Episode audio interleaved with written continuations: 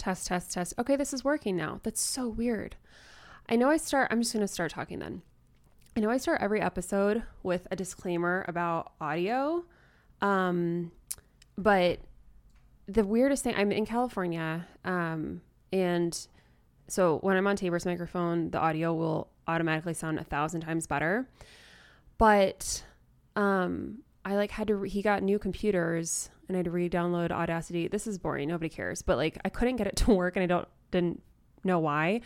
And so I just like signed up for like two different free trials just to, just to figure out how to record. And now that I'm thinking about it, I could have just done this from my phone, but whatever. Um, it's working now and I don't know why Tabor restarted the computer and I hate, hate when like restarting the computer works. You know, it's like the something's not working, somebody tells you to turn it off and try to turn it back on. Like I really, really, really hate when that's actually the solution because it just makes me feel dumb. Okay. So hi, it's been several weeks, like three. I went two weeks without doing an episode, and not that I really think anybody's listening to this at all, so nobody really probably like noticed or cared. Um, but if you did notice or care, um, I took a couple weeks off from podcasting, but I also kind of took a couple weeks off from life. I will back up. So I don't really know how to start talking about this, so I'm just going to start talking. This is a solo episode. Um, kind of like, I guess, like a life update but also a um, PSA seems like the wrong term. Uh, I don't know. I don't know. I don't know what I mean by that, but I just I don't know if you all can hear my child screaming. Hold on. So my daughter Rue and I flew um, to California last week. We've been here a week, um, and we have a new rental house. I like every year we've been in California with the 49ers, we've been in like very unstable housing. like Tabor's living in like a studio apartment and someone's guest house his first year. And then last year, or well, the first year was in a hotel and then it was the guest house. And then last year it was like, you know, the shitty Airbnb with the futon um, that, you know, everybody's heard about a million times. So for the first time, we have a really nice rental house um, and bought our own furniture that's just going to be like the football furniture and it's in a cute area. It's really comfortable. Like I feel like we actually I feel like having a stable living situation out here for the first time is making this feel a little bit more comfortable for me, which I obviously is something that I've struggled with. Um, but all that to say is that I we've been here a week and it's so fucking hot. I'm going home tomorrow. I was going to stay a couple more days, but the 49ers, like every NFL teams during camp, they do, um, well, so Tabor left for camp, but we'll get to that.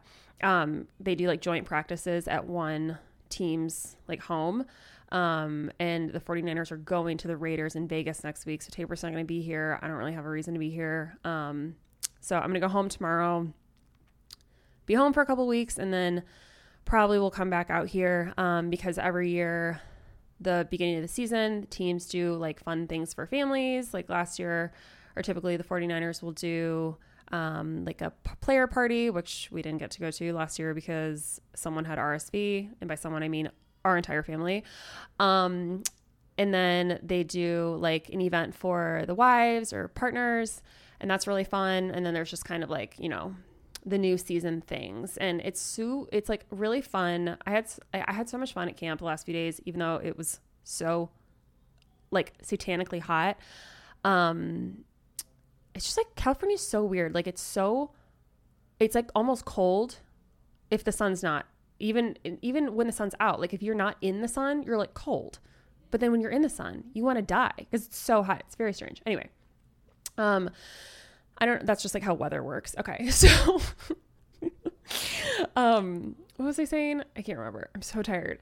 So it's I've had a lot of fun because I feel like this is the first year where I like recognize people and I know people like on the personnel staff and like the community relations girls like where it like I have friends like on the coaching staff like it's really it feels so comfortable and so good to just feel like calm and familiar um, because that's not something that I felt like last year was the first year that I've come to camp in San Francisco. And so it was like meeting people, and I wasn't super familiar with like the staff. Um, and it just feels so like recognizing security guards is so cool. it's just like the little things that I think in the NFL um, players and also families like we take like we take for granted. Um, but like there's just such a sense of security and a sense of calmness um, to like walk in and recognize security guards and them remember you and like ask how you're doing. It's so that's been really lovely. Um, okay, I'm gonna back up. So the last episode I put out, I was with my friend Katie and we, you know, if you didn't listen to it, like don't worry about it. we I was having a really hard parenting week um, or like parenting season. Um, and there are a lot of layers to that. So to kind of like, and right after that, I think we recorded that on like a Friday. And then a couple days later, something happened. And without getting like too, it's, this is such a hard thing to talk about because I'm like, I want to be a believer that cycles are broken and fears are released when stories are told in safe places. But is the internet a safe place? like, is putting this out to the masses like actually safe? Um, I'm very nervous, but I think I know that there's a lot of people who suffer from what I'm about to talk about in silence and alone because I did for a really long time, partially because I was embarrassed, partially because I didn't know what was happening. Um, so I hope that this is a safe place. And if it's not, I'll take it down. so that's kind of where we're working from. Okay, so I'm going to back up like a lot. When I was pregnant, I was very depressed. I vividly remember when it started. Um, I was really sick. And by sick, I mean like I was nauseous 100% of the time. It did not go away. I like I, you know, the only thing that would give me relief sometimes was actually throwing up or taking Zofran, but then I started to have heart problems. And so I had to be careful about the Zofran. And I know, like, I will get very specific because a lot of this has to do with medication. So, um, I also was taking an SSRI in pregnancy, and that can, like, there's a specific thing on an EKG that like it can affect. So the point of the story is I had to be careful with Zofran. Because I was so sick, I don't know if because or also it was I don't know if it was like compounding factors or I don't know what came first the chicken or the egg. I became deeply depressed very quickly. I found out I was pregnant so fast, like way before I missed my period, like several days. So I found out I was pregnant at like three and a half weeks, like the earliest you possibly could know. And by week seven, I was having horrible intrusive thoughts. I was having, um, first of all, I'm going to put a trigger warning on this entire episode, and I will in the show notes. So, huge trigger warning. If you do not feel comfortable in your own mental health experiences, if you feel like me talking about anything to do with anxiety, depression, obsessive compulsive disorder, pregnancy, postpartum, if any of that is triggering at all, please turn this off. I do not want to be a cause of harm. Um, even if it's five seconds worth of distress, I don't want to be a part of that. Um, so, with all of those triggers, around seven weeks, I remember, um, and I, I'm starting back at the beginning of pregnancy because I've been regurgitating the story so much in the last couple weeks that it's relevant. So, three and a half weeks, I found out I was pregnant. At six weeks on the dot, I started getting really nauseous. I it was six weeks and zero days. I got up, I made myself breakfast, and I sat down to eat it. And I'm a huge breakfast person. Like people who are like, I don't eat breakfast. Like, no, I'm I'm a huge breakfast person. I you know, believer that breakfast is the most important meal of the day because I think it ha- contains the best food. So I made myself like Trader Joe's. I remember this very vividly. I made myself Trader Joe's um, toaster, what are those things? The the hash brown toaster things with an avocado and eggs. And I sat down to eat it and I was like, oh, I can't swallow this. Oh my God. I was like, is this how it happens? Like that fast? And then I went to a doctor's appointment where I had to get a bunch of blood taken. And it was before they even took the blood. I was sitting in the office with a mask on because it was like, you know, you still had a mask that time. You might still, I don't know, in doctor's office, whatever. Um, and I was sitting in the office and I was like, I think I'm gonna throw up. And that was at six weeks and zero days. And it did not stop the entire time. Um, and about two weeks after that, I was in the shower and my mom got to my house. It was really, really, really early in the morning. My mom got to my house to pick me up to take me to the airport uh, because I was flying to California. I was flying directly to, like, I was basically going to the stadium, like, from the airport um, because it was like a Sunday morning. I was, it was the morning of the game. And my mom got, and I already was like, I don't really want to go. Like, I just want to. And for people who like have been around a while, I wasn't, I experienced a lot of my pregnancy alone, which hindsight is 2020, obviously. Looking, well, I'll get there. But I spent a lot of my pregnancy alone. And because of like, mainly because we had a horribly uncomfortable living situation in California. For Tabor, it was fine. It was a studio, like, whatever. He, he can live out of a hotel. He doesn't care it was not conducive to two people, nonetheless, like one of them being pregnant. Like it was a bed, a card table for his computer, and that's it. Like there was not a chair, there was not a table, there wasn't like I'm it was literally like a hotel room. Um, so me being out in California was like very uncomfortable. And me being home, I was obviously way more comfortable. I was in my own space, but I was by myself. And flying, I don't know if anybody has ever flown nauseous with a mask on not a blast. So, um, I remember that morning, I was like, I do not want to get on this plane. I was like barely standing up in the shower. And my mom walked into my bathroom and told me that my grandpa died. And I was like, okay, so I super don't want to go even more. She encouraged me to go. I barely made the flight. Um, like I reluctantly got on the plane. I got to the stadium. I sat in silence basically. And I remember being at the stadium. I remember texting my friend, Heather. I remember texting her, I feel so depressed. Like, I shouldn't feel like this. There is something wrong. And that just didn't go away. And I lived like that for a few months. I assumed it was because I was so sick that I couldn't really enjoy, quote unquote, enjoy pregnancy. Um, I don't, yeah, I, I just didn't feel like I could enjoy a second of it because when I wasn't feeling physically ill, I felt mentally ill.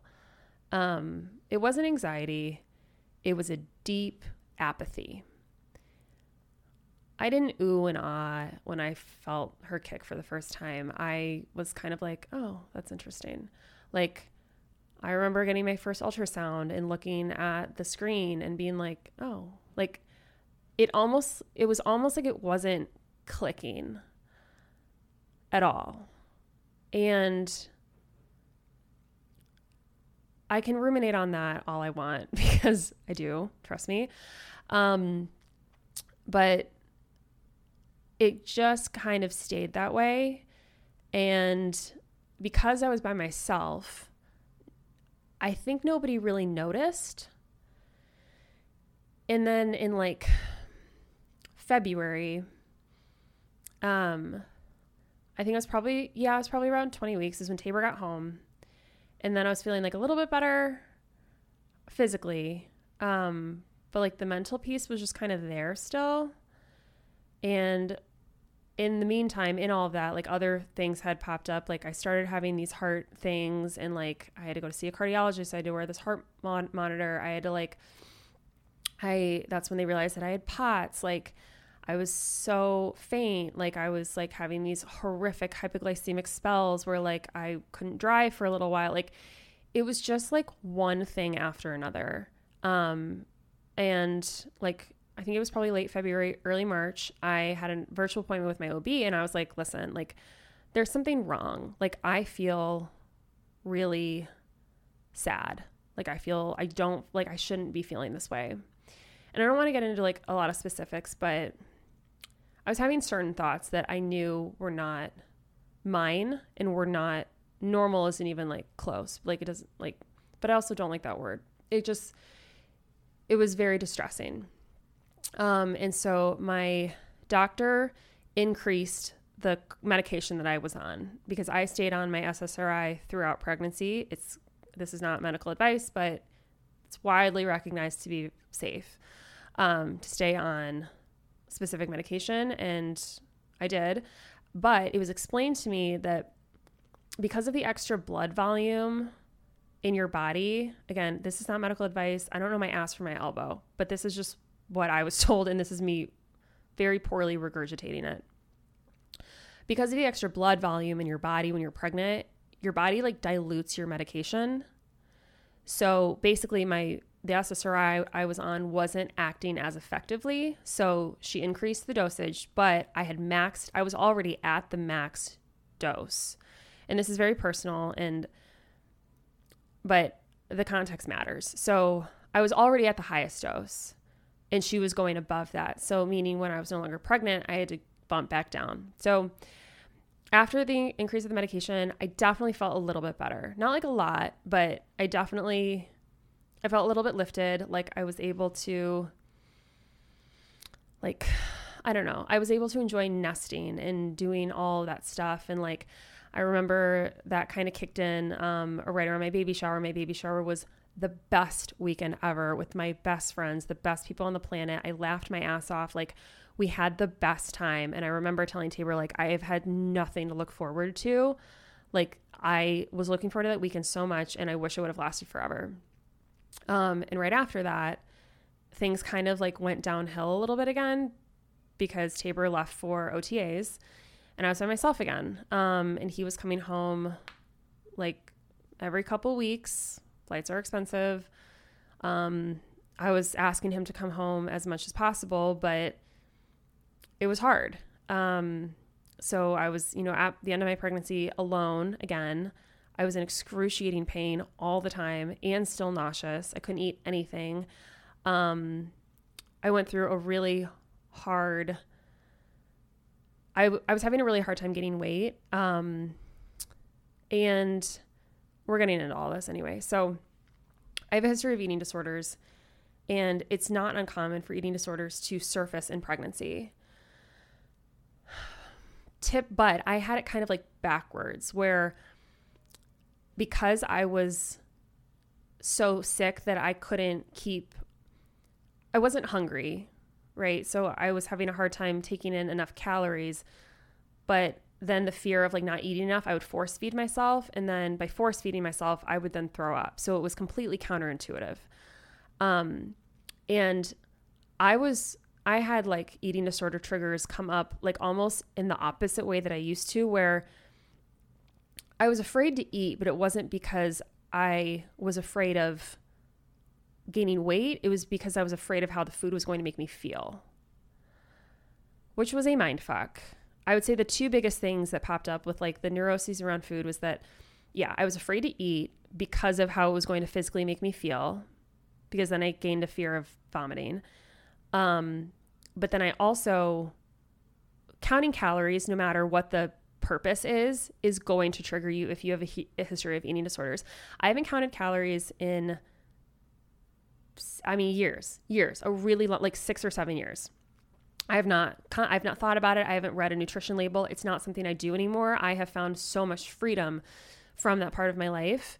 It's probably the most it's probably the thing that I'm maybe top 5 things I'm most proud of is the way that I was able to recover from my disordered eating and because of that, I don't exercise, like I don't practice a lot of eating disorder behaviors. However, when you are forced to count calories because you you must gain weight, a certain amount of weight to have a healthy baby, um, it was really hard, and I felt like something in my brain was just like off, like something just turned. off. I don't know. It was really. I honestly have a hard time remembering like the food part because it was like you know, people tell you all the time, like, if you have a bad pregnancy, like, oh, it'll all be worth it. Like, you'll forget.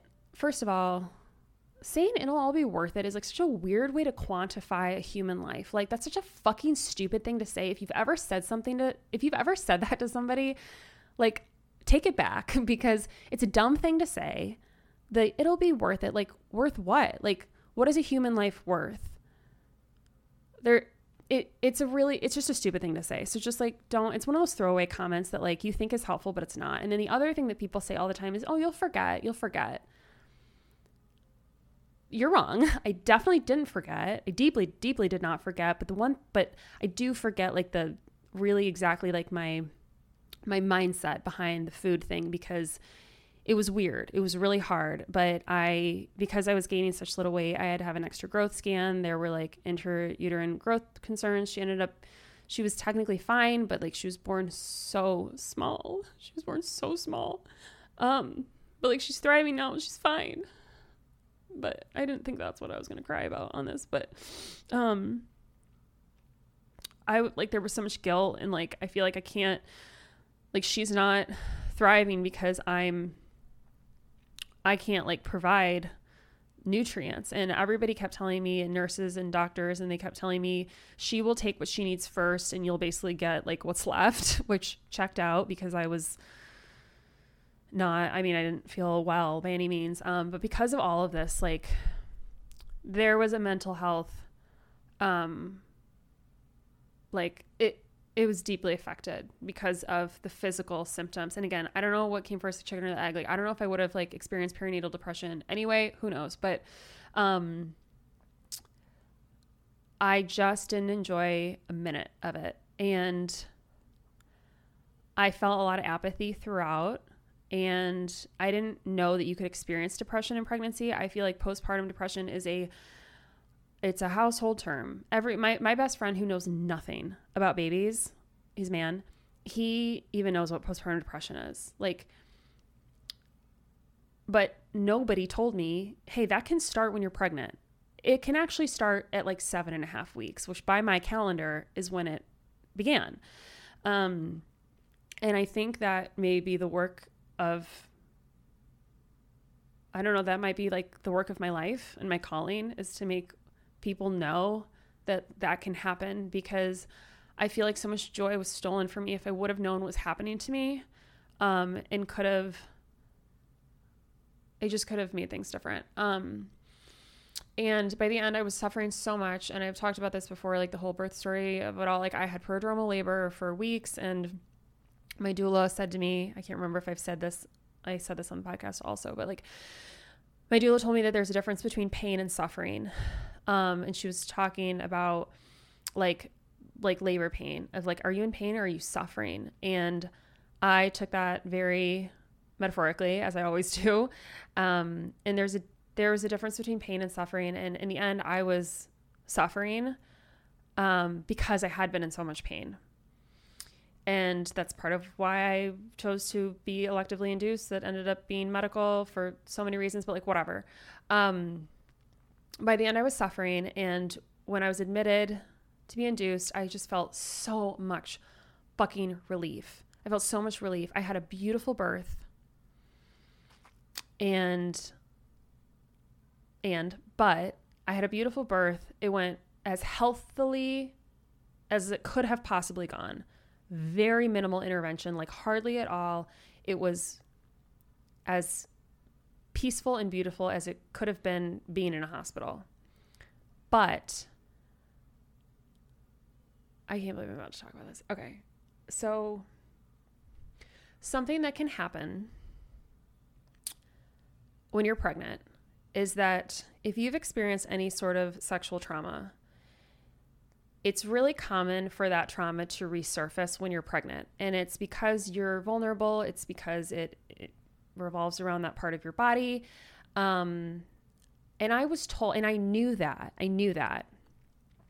However, when I was giving birth, um, when I was in labor, I had flashbacks and memories of that trauma. And it greatly affected the first day of my daughter's life. It was really distressing. It was really awful. Um, I told very few people. And I was very mad that that happened. But it turns out it does. And I felt better the next day. Um, but it definitely affected, you know, I've talked about how I didn't feel that instant love connection. I definitely think that was part of it. Um, there was something going on in my brain chemically that I didn't understand, but was very distressing. Um, and then the next day, things got better. I felt, like I said, in, just instant relief, so much relief to no longer be pregnant, but also to have a healthy baby. And like I said, she was really small, and I chose not to breastfeed because so many reasons. But um, a big one was I know that breastfeeding is a massive, massive um, contributor to postpartum depression and I wanted to eliminate absolutely any factor that I possibly could. So I took that off the table. She was also so small, I needed to know how much she was eating. Um, so she was gaining weight, thriving, she's doing fine. And we had like two weeks of being okay, like two weeks of being fine. Um, and then something happened 4th of July like I don't I don't know what it is. Like I'm not setting up a story. Like just something happened where I just woke up one morning and I felt like a pit. I had this pit of anxiety. I had this pit of like oh my god. Like it was just like doom. Um and that didn't really go away. But I didn't feel depressed right? Like I didn't feel depressed anymore. Even Tabor even made comments of like, I feel like I have my wife back. Like he said that to me multiple times because I just didn't feel depressed anymore. But I didn't really have this and but there was just this like I didn't know what postpartum anxiety specifically was. And like I, I had I had talked to a, a perinatal I'm gonna be honest, I don't really understand the difference between perinatal prenatal postpartum like they're all all of these words are like i think they all kind of mean the same thing but so I talked to a psychiatrist who like specializes in postpartum um, back then, and he was a guy, which like no hate, no shade to male doctors for women focused issues. Like I, he was a really nice man. He had multiple children. He used anecdotes from his wife. Like I appreciated his insight, but I think if I would have talked to a woman, my experience might have been a little bit different because he I don't know, maybe not because like that's okay, end statement. Moving on. so he he explained to me, you know, like there's a certain amount of uh like intrinsic animalistic drive to keep this new human alive. Right? So there's like there's anxiety that's just like there because you have to, you have this huge responsibility. So like it's almost like not that weird to feel like anxious about keeping this person alive. It's when it becomes, you know, unrealistic, too much.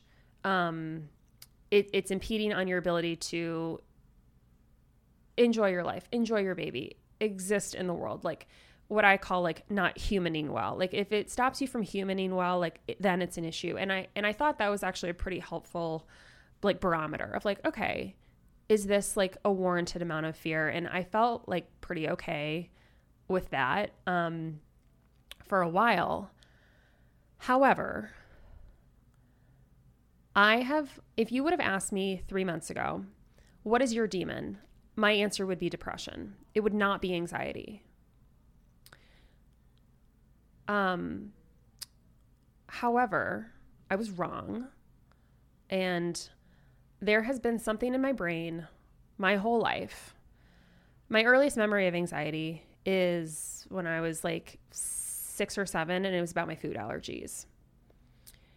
And like that's my earliest memory of like that like fight or flight physiological response. I was a very small child and I was over my food allergies. And then like, you know, obviously anxiety just then takes form in other things, but um there has been something that has been there the entire time and I always kind of thought that like I always had these things about me that like I called quirks. Whether it was like I needed to shut a door all the way. I needed to like um clear my throat a certain amount of times. I needed to, um, I almost have like facial tics. Like th- there are, and my husband knows what I'm talking about. Like these things that I just called quirks that I thought were normal. Um, and as I've gotten older, and honestly, I've had more access to information. Um, I started noticing like I just started noticing more and I remember seeing a graphic on Instagram like on my explore page about OCD probably about a year ago. And when I saw it, when I looked at it, it like gave me this pit in my stomach of like, oh my god, like I don't because it resonated so much.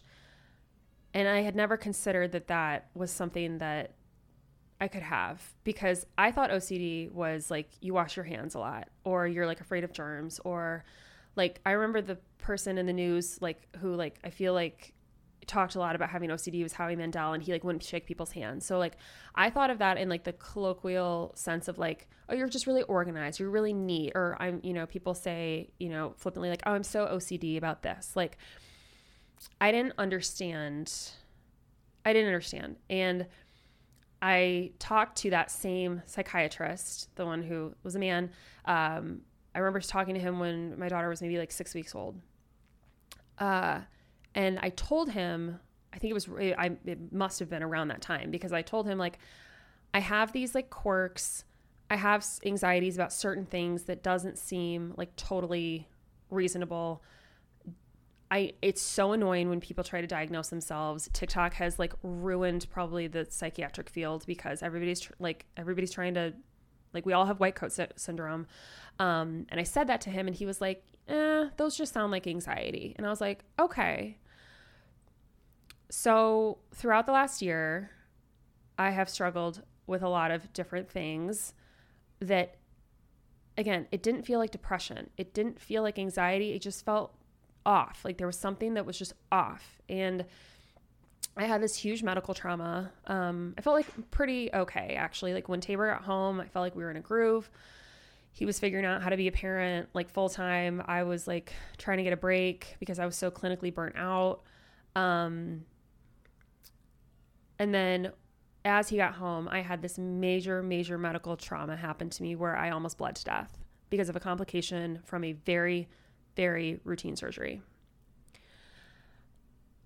And there was medical negligence. I'm not going to get into that. It unfortunately is what it is, but it was very traumatizing and it sent me into a I guess depression, I guess just something something in my brain just felt like it like broke. So I my therapist connected me with a perinatal psychiatrist um, who was great. And I did, you know, the initial evaluation, the initial intake. This was in probably April or in July. This was April. I did the intake. Um, it was like an hour and a half long appointment. And at the end of it, she said, Haley, I think you have OCD. And I said, I know. because in the last, you know, since I talked to the first psychiatrist who didn't pay attention, I started reading and understanding and discovered other people in my life who have this. And I started walking back my life. And it's glaringly obvious. And she explained that there's a difference between like some people have obsessive compulsive disorder and some people have obsessive compulsive personalities. And like the different, and again, I am not a medical professional. I'm just trying to like remember what she explained to me. And it might be totally wrong. So take this with negative grains of salt. Basically, like obsessive compulsive disorder obviously is a mental illness or it's a, it's a it's a disorder that inhibits your quality of life. Um, obsessive compulsive like personality is more like you know you like things really neat and organized and tidy and more of like the like the colloquial way that we like use the term um and at first she was like, I don't know if you're maybe, but, but it, it doesn't matter. I eventually I got a formal diagnosis um, that I have OCD. And when that happened, it's like a light turned on in my brain. And the more I started to understand and research and be told and be educated, um, everything just kind of it kind of made sense. Not kind of. Ev- everything made more sense. With OCD, there there are many different like ways that it manifests and symptoms and um, like almost like subtypes. Again, I'm learning about this every day, but um, with OCD, there's always a thing that you're obsessed with.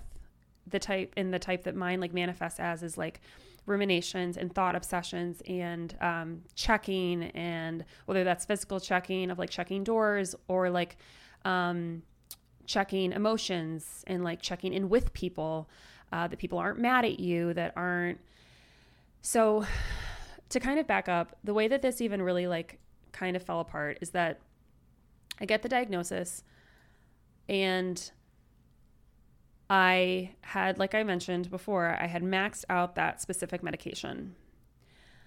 I then, the psychiatrist then changes me to a different medication that, in my unprofessional opinion, led me to a nervous breakdown. I am doing a this thing where you like test medications with your DNA and like see if it's like compatible with you because I have a feeling that this is going to, like if I test this one certain medication it's going to be like this could kill you. Like it turns out that my mom also tried this one specific medication and it gave her such debilitating anxiety she couldn't leave the house for 4 days. So like there's a genetic component there. I wish I would have asked her. Um, that was a mistake because if I would have I wouldn't have done it, but whatever. So I had to taper off of the first medication that turns out was masking a fuck ton of anxiety because, like I said, if you would have asked me three months ago, what's your demon? I would have said depression. I don't care what people think anymore. I don't think about what people think. I don't I don't think I don't I don't have a conversation with people and then leave the conversation and and replay what I said. I don't do that anymore. And all of a sudden I was doing that again. I was I was walking back my steps with things. I was worried about the way I was being perceived. I was nervous about things that I could not have given four and a half shits about maybe 10 days prior. And so I quickly realized like this is not working. Well, we, certain things happened, mistakes were made, and I, two weeks ago, I don't know if it's quantified as a psychotic break, but I had I experienced a major, major chemical um, imbalance that was really scary and led to a hospital visit, an ER visit, and I was terrified. I was traumatized. Um, but I learned a lesson about medication and I have stabilized a little bit, but um, I've experienced anxiety that I have not felt in ever, ever. I've woken up with panic attacks every day. Not like, oh, I just wake up with panic. Like I wake up with full physiological symptoms of a panic attack, chills, GI issues, heart heart beating, heart heart racing, um, shaking. I'm I'm very very self conscious of my voice lately because I feel like I hear my voice shake. Um,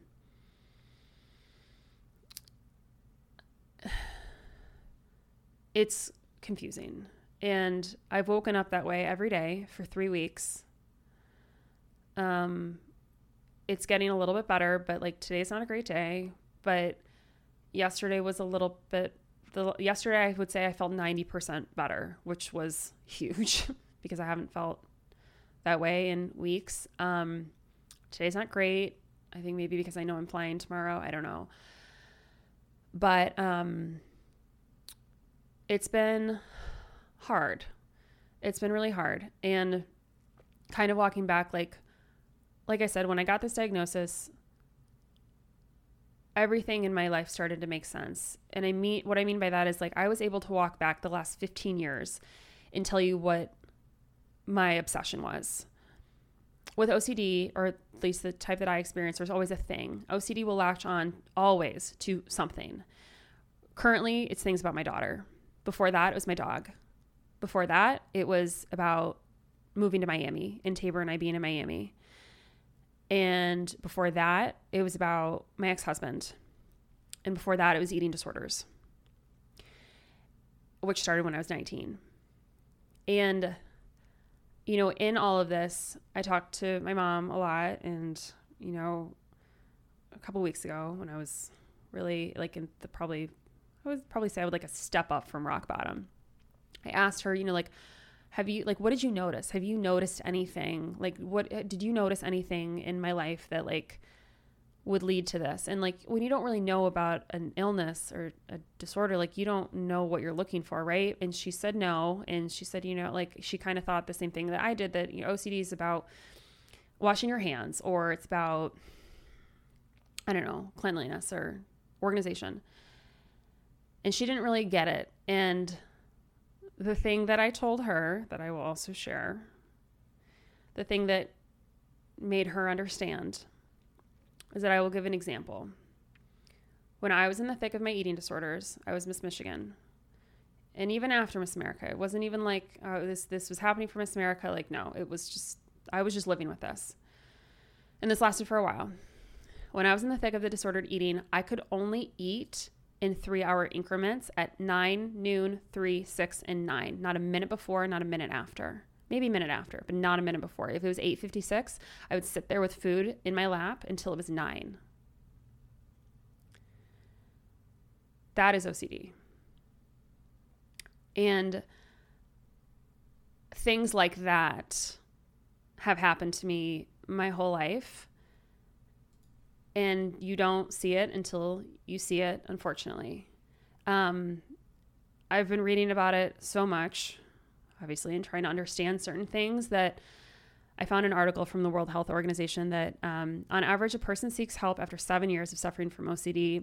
The disorder can be so debilitating that the World Health Organization listed OCD as one of the top 10 most disabling illnesses, with consideration given to lost earnings and reduced quality of life. The report also unveiled OCD as the fifth leading cause of disease burden fifth leading cause of disease burden amongst women in developed countries between ages 15 and 44. So it's interesting that it affects women more, it sounds like. Um, but with postpartum entering the picture, um, like I said, I didn't feel necessarily depressed. I didn't know what the anxiety, the it didn't feel like anxiety. I wasn't like nervous for my child's well-being. It was, it was more, it was something else. It was, um, and turns out I was experiencing postpartum OCD, and I met with a psychiatrist a couple weeks ago, who told me that she, I don't know if this is across the board or if this is just anecdotally her experience, she sees postpartum OCD more than postpartum anxiety or postpartum depression. It's just very frequently misdiagnosed, which makes a lot of sense to me. Um, there are most of the things right now, like concerning my daughter, I don't feel comfortable sharing, but like I'll give an example um, just because I hate to like sound cheesy and like say shit like if it helps one person, but like I can't explain how fucking isolating this experience is. And I wish I would have known about all of this. I wish I would have. It's like recognizing your demons is the first step, and I get that, but it's just very isolating. And it makes me feel really alone. It makes me feel like shit all the time. Um, but I will give an example because, like I said, OCD always latches onto something. And with my daughter, there's a few things, but a big one. She was born hypothermic and she had to be like under a heat lamp um, to warm her temperature up. And I became obsessed with her temperature because of that. And with OCD, right, if we're talking about like clinical explanations, um, it's a set of, hold on, I want to like read this because I want to be, like, I don't want to, hold on. Okay, so Obsessive compulsive disorder, common chronic and long lasting disorder in which a person has uncontrollable reoccurring thoughts or obsessions um, that lead to compulsions that he or she feels the urge to repeat over and over again. So, with my obsession with Rue's temperature, I took her temperature constantly, constantly, multiple times a day, unnecessarily. Um, I one time took her to the ER because her temp was low, but she physically felt fine. And hindsight, if we would have realized what was going on, Tabor would have recognized this is not necessary. Um, but I took her to the emergency room because she was registering a really low temperature and we had been outside in the cold and I was obsessed with making sure that she was fine. She was. Um, but that's just an example of how this has resonating resonated and it's really scary and hard and embarrassing. There's a part of it that's freeing of knowing that like this is the like this is it. Um the medication change fucking sucks i think it's getting better. Um but it's really hard. I have a um i kind of i don't know if i necessarily want to be like done talking about this after because i want to be open about it. I want to put it out into the world and like be completely comfortable having this as a part of my life and talking with people who also experience this because someone really close to me also has it and um, has been incredible in helping me really like understand what's happening to me. Um but i don't want to share like a ton because it is like medical information it is private but it is also like something worth acknowledging because I just wish I understood this earlier in my life. I do. Um, there are certain things that I just think could have been easier. If I would have understand, if I would have understood that what was happening to me wasn't normal. Um, because in the last few weeks, I have felt terrorized by my mind. I just wish I could feel normal. Um, I believe that this is one of the top 10 most disabling illnesses because it feels debilitating a lot. Um, and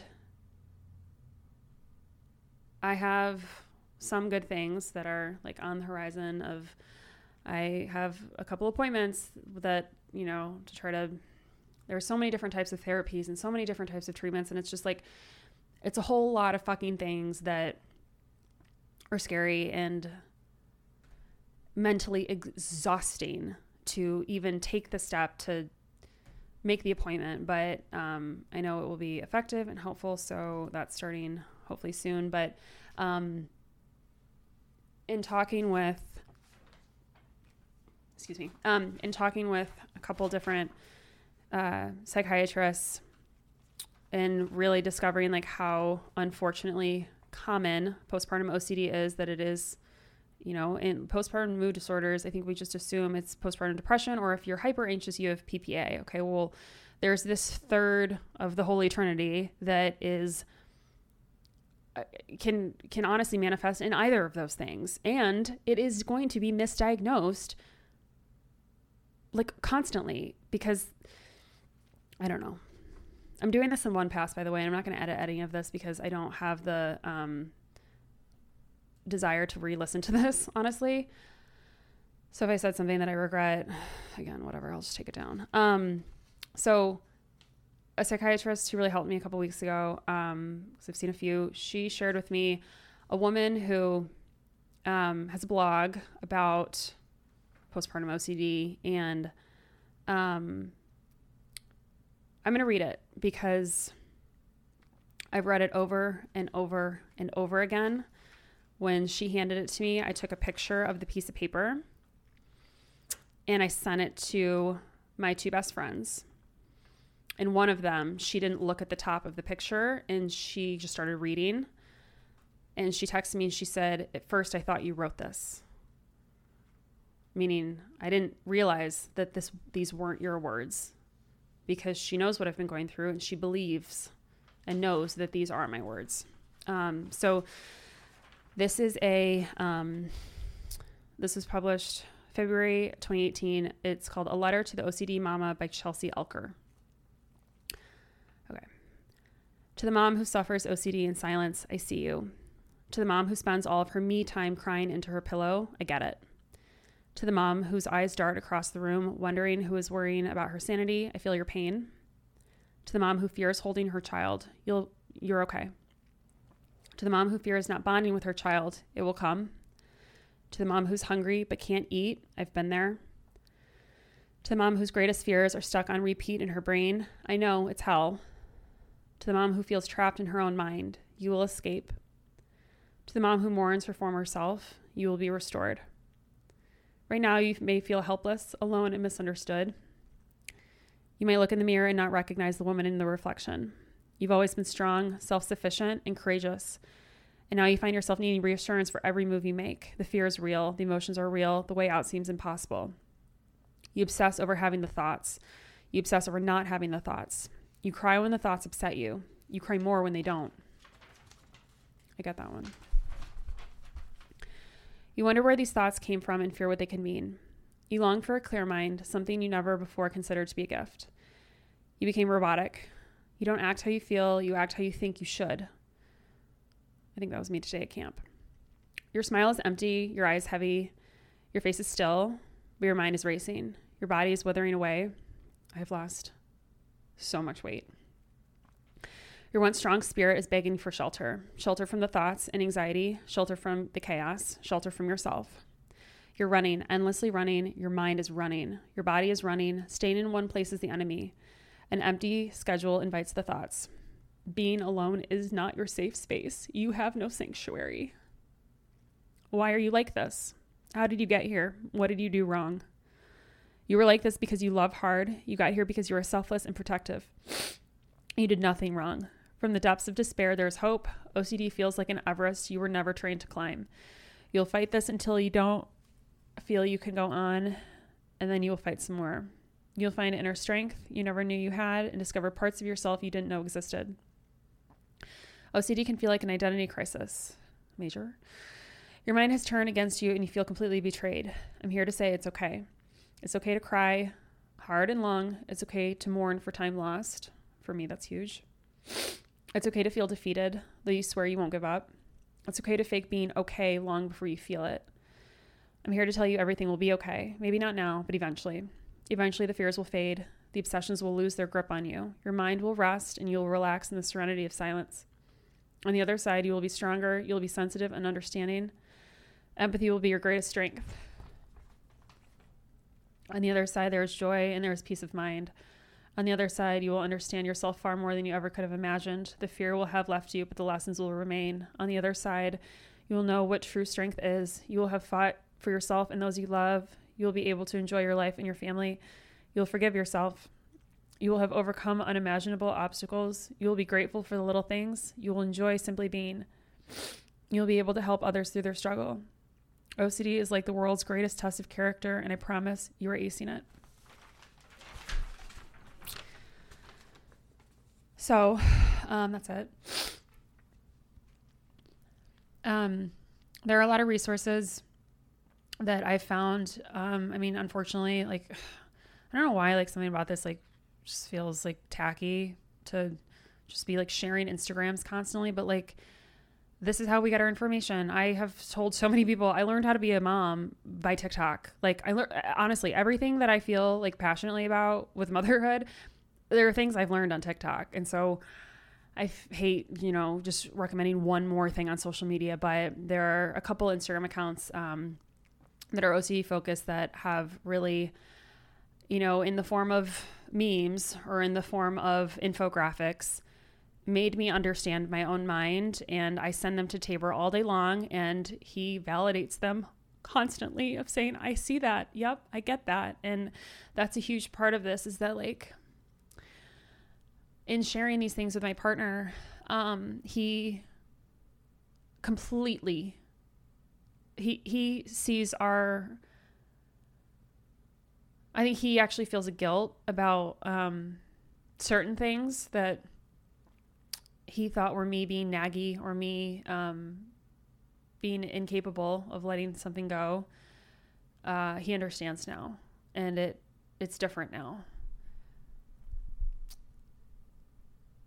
He's been the best partner I could have possibly imagined in the last few weeks. Um, he had to go to camp in the middle of all of this happening, which was excruciating. And I, you know, was living at my mom's house about 10% because I didn't have power, 90% because I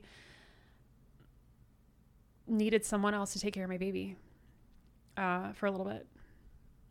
And that was really awful. And my mom was great. Um, and I'm better now. I feel better, but there were a couple weeks where I wasn't capable of making my daughter breakfast. And that was horrible. And just adds to the ruminations and the thoughts. Um, but I definitely see the light at the end of the tunnel. Like I said today, like I don't feel great, but yesterday I did feel great. I felt really great. Or maybe even the last few days I felt really great. I know getting out of Michigan was a good change of scenery. Like it's so weird. I put this on Instagram, but as I'm sure like a ton, but um I think for like my close friends or something.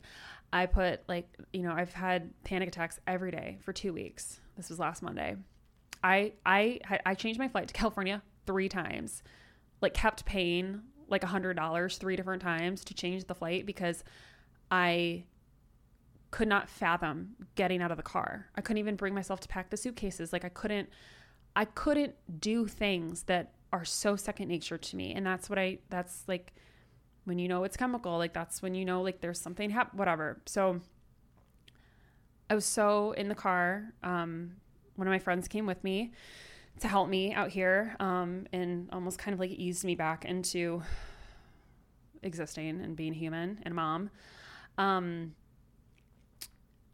and it was so weird. Like I had, I, like I said, I changed the flight three times, and getting out of the car, I walk in the airport, and it was like my body took over. My mind is the scariest place a person could be. And in that moment my body just took over. It was muscle memory. I was folding down car seats. I was i was just in it. I was doing it. I, it was just muscle memory. And i felt hunger for the first time in days. I have lost so much weight um, because my anxiety manifests as an appetite suppressant. Um, it's way better since being here like way better. Um, i didn't like actively seek out a meal for I don't know, a week uh, when this all started. And when I got to the airport, I felt hungry, which my friend Lindsay, um, when I was going through a divorce, I don't know if I've even ever said that out loud to certain people. There's a lot of people who don't know that I was married before, which is so interesting to me because it just doesn't come up in daily life anymore. Like it has no, there's no reason for it to. Um, but I was married right out of college. Um, and when I was going through a divorce and I was leaving a really bad situation, I wasn't hungry. I couldn't eat. And when I left, when I got to my friend Lindsay's house, Lindsay and Carl, uh, I felt hungry for the first time in so long. And she told me that day, that's your body feeling relief. Hunger means relief, and it means you're safe. And I felt at an airport by myself because my friend had like gone ahead of me. I'm by myself with my daughter with like a hundred bags, an asshole TSA woman, um, who was like a dick about my stroller. And like, I just felt safe. And Rue was in the carrier leaning back, staring at the ceiling, laughing, this like jovial, like baby, like save the world kind of giggle. And I was just like, what the fuck? Like, what the fuck? Because like this is the, this this is the this is the experience that that that you have anxiety about. Like this is, but it was just like my body took over and I was fine. I was just like totally fine. It was very weird. Um, and I've you know mornings are the worst part, and I don't know why. Um, that it's the worst when I first wake up and then it just gets better throughout the day. Um, so, uh, yeah, that's where we're at. So, I'm going to include a couple resources um, in the show notes. Thank you for listening. If you've made it this far, if you're someone who's only listening to this just because you like think it's like interesting or juicy or like want gossip on me, like cool, I don't really care. Um, but if you're someone who's listening to this because you have experienced something like this, or there's someone in your life who's experienced someone like that, something like this, I truly think this might be my calling to help moms, to help pregnant women, to help postpartum, um, to change this experience because God is it fucked up. The lack of support, the lack of resources, the the postpartum experience is a joke. You have a baby and nobody gives a shit about your body and what it just went through and then nobody really gives a shit about your mind and what it's going through and this might be the work of my life to to make sure that things change with this and people don't live this way um, because you don't have to so um, thank you for listening i hope this was a safe space um, i really appreciate it and I actually feel really hungry, which is really exciting. So I'm to go make dinner. All right. Love y'all. Bye.